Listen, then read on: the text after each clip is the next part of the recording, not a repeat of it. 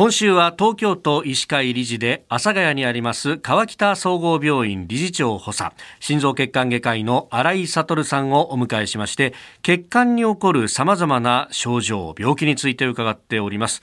え、今日は下肢の静脈疾患のうち血栓症について、えー、血の、まあ、線蓋の症状と書いて血栓症。先生これどういう病気なんでしょうか、はい。まあ、血栓症っていうのは今おっしゃったように血管の中に血の塊ができるという病気で、まあ、この血の塊はですねあの静脈だけではなくて動脈血管の中だったらね、はい、どこでもできるわけなんです。で動脈にできた血栓っていうと脳塞栓とかですね脳血栓とかって言いますけども、まあ、そういう大きな病気もあります。脳梗塞ですね。それから心筋梗塞とかありますけども、はい、まあ、今日はあの足の静脈にできる血栓症、えー、についてお話ししたいと思います。はい、これ血栓がまあできる自覚症状とかってあるんですか？はい、えー、これはですね足がむくむ、はい。えー、それから痛む。うん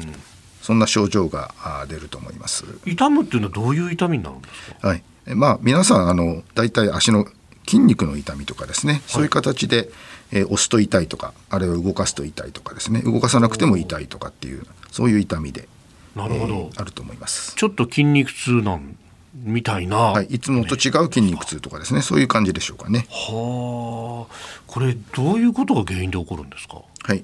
血液の流れがですね一つは滞ってしまって、例えば寝たきりであるとかあるいは病院に入院して、えー、手術をしてですね、はい、しばらく23日寝たまんまであるとかあるいは飛行機になんかですね、はい、長時間あの飛行機に乗って足を動かさなかったとかですね、はい、えー、あるいは、まあ、災害でも起きるんですけども、えー、避難所に行って日常生活と違った生活になって、えー、運動量が減ってるとかですね。そういう場合に起きやすいですね。ああのー、一頃話題になったエコノミークラス症候群っていうのがまさにこれそうです。はい、足の静脈に血栓ができて、はい、パラッと剥がれてですね、えー、心臓の方に飛んでって、うん、えー、肺に詰まってしまってですね、はい。えー、突然バタッと倒れちゃうというのがエコノミークラス症候群。肺塞栓と言いますね。足の血栓が肺の方に飛んでって詰まるというこういう状況ですね。はい、足の血栓っていうのは命に関わる可能性をはらんでるわけですか、はい、おっしゃる通りですね。これ予防する術ってありますか？はい。これはですねやっぱり足の血液を滞らせないようにするとい。うことですので、はい、足をよく動かすということですね。それから運動がなかなかできないような方も先ほど言ったように、はい、あの手術の術後で寝てなければいけないとかあるいはまあ飛行機でですねあまり運動があそんなにできませんよね、はい、そういう時なんかは、えー、ストッキングを使って、えー、足を圧迫してですね血液がよどまないようにすると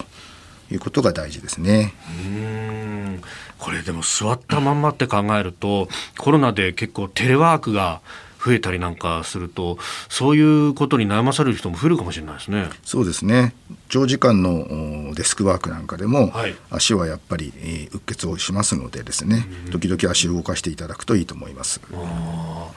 まあ、あので一方でもできちゃったものに関してこう治療していくということになるとどういうことが考えられますか、はい、あのできる場所によってですね、はい、あの膝の上の方にできたものはですね、これはやっぱりきちっと医療的に治療しないと肺の方に飛んでいく可能性がありますのでそれはお薬を飲んでいただいて、はい、えー、早期に発見した場合にはですね、あの血液が固まらないようなお薬をですね、えー、3ヶ月からあ6ヶ月ぐらい、えー、飲む場合がありますけども大体そのくらい飲んでいただくと。